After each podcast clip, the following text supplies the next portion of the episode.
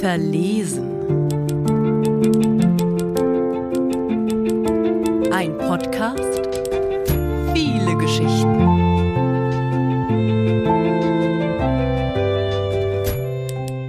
Durst. Was ein Ausblick! schwärmt sie. Die Klippen, das Meer. Mhm, keucht er. Keucht und schwitzt. Sie geht voran, die letzten schweren Schritte zum Gipfel. Federnd geht sie. Fit, springt über einen Felsen. Dann ist sie oben. Er wäre gerne vor ihr da gewesen. Na gut, sagt er sich, schließlich trage ich den Rucksack. Den Rucksack, der an den Schultern schneidet. Die schnallen Schmerzen auf der Haut. Jetzt sieht er, dass sie zu ihm schaut und reißt sich zusammen. Zwei, drei, vier, fünf Schritte. Endlich. Oben. Durst. Kopfweh. Durst. Er kramt nach der Plastikflasche in seinem Rucksack. Findet sie. Öffnet sie. Die Hände zittern. Ein leises, schwaches Kohlensäurezischen. Klingt wie Musik. Durst. Sie nimmt ihm seine Flasche ab. Ohne zu fragen, nimmt sie ihm die Flasche weg, führt sie an die Lippen, ohne zu fragen, trinkt. Durst. Er schluckt. Schluckt trocken guckt sie an, wie sie da steht, am Gipfelrand in der Sonne. Im Rücken das Meer. Sie beide ein Paar. Seit zehn Jahren. Seit der Uni-Abschlussfeier. Traumpaar. Damals. Und er findet, sie sah schon besser aus. Ihr Haar klebt an der Stirn. Der strenge Pferdeschwanz steht ihr nicht, stand ihr noch nie der legt die breite Stirn so frei. Und sie schwitzt. Ihr Make-up ist schuppig geworden, furchig an den Lippen. Wieso schminkt die sich beim Wandern? Sieht bescheuert aus. Und überhaupt, dieses Make-up. Er erinnert sich daran, wie sie vor ein paar Jahren immer früh morgens neben ihm aus dem Bett geschlüpft ist, wenn sie dachte, er schläft. Dann hat sie Rouge und Make-up aufgetragen und hat sich federleicht zurück in die Kissen geworfen. Mit zerzausten Haaren. Die hat sie sich nicht gekämmt. Und noch im Pyjama. Pseudo-Naturschönheit. Da kam sie sich ganz schlau bei vor, dachte, er merkt das nicht. Schickerte bestimmt mit ihren Freundinnen darüber. Haha, er merkt das nie, die Männer. Und wie er das merkte. Er schmeckte die Schminke, wenn er sie küsste, roch diesen kühlen, klinischen Gestank. Und dann diese kleinen, fettigen Make-up-Flecken.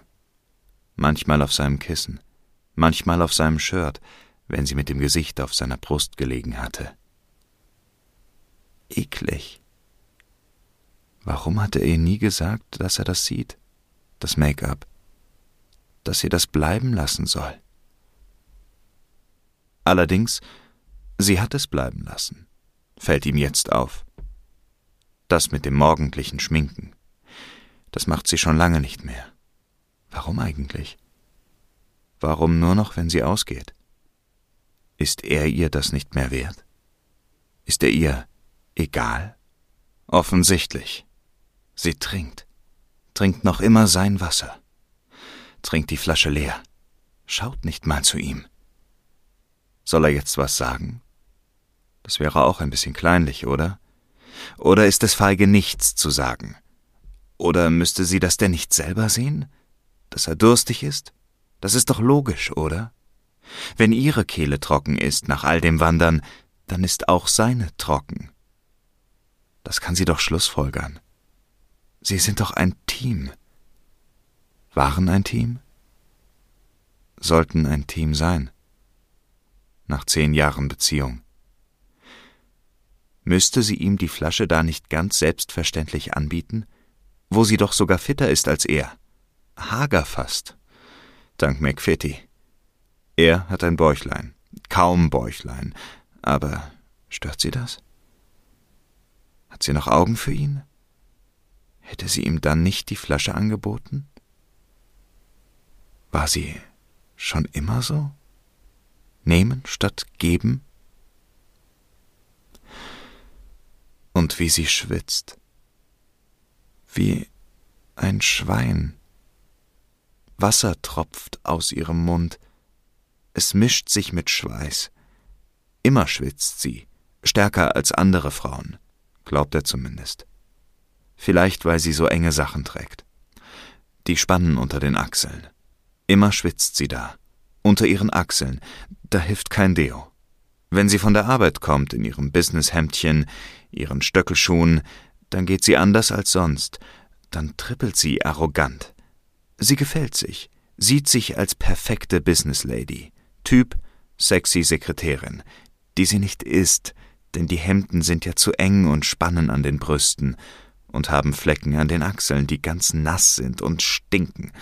Schlimmer stinken noch die Füße. In den Pumps. Die sind wahrscheinlich auch zu eng. Denn manchmal seufzt sie erleichtert aus, wenn sie aus ihnen schlüpft. Und wenn sie dann so vor ihm steht, barfuß in Bleistiftrock und engen Hemd, dann will er ihr manchmal den Stoff vom Leib reißen, die Knöpfe aufreißen, ihr an den Haaren reißen, das gebändigte Haar aufrütteln, steht ihr eh nicht die freie Stirn.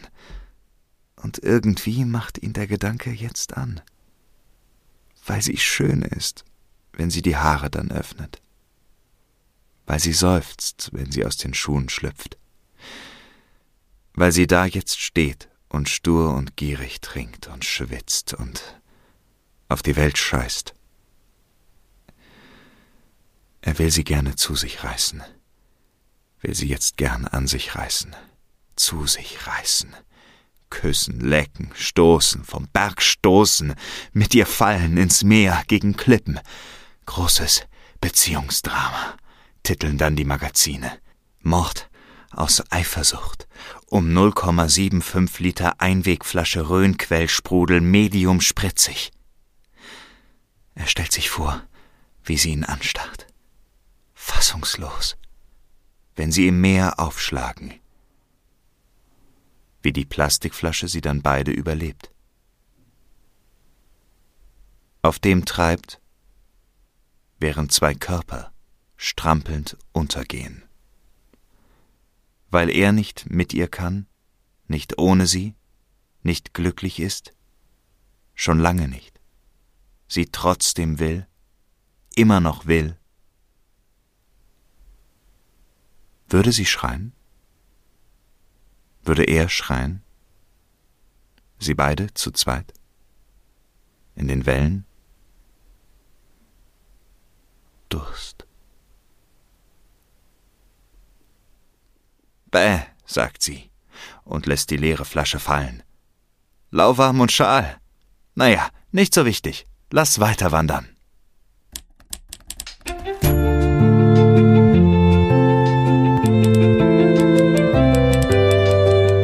Das war Verlesen mit einer Geschichte von Viola Schmidt, gelesen von Leonhard Huhn.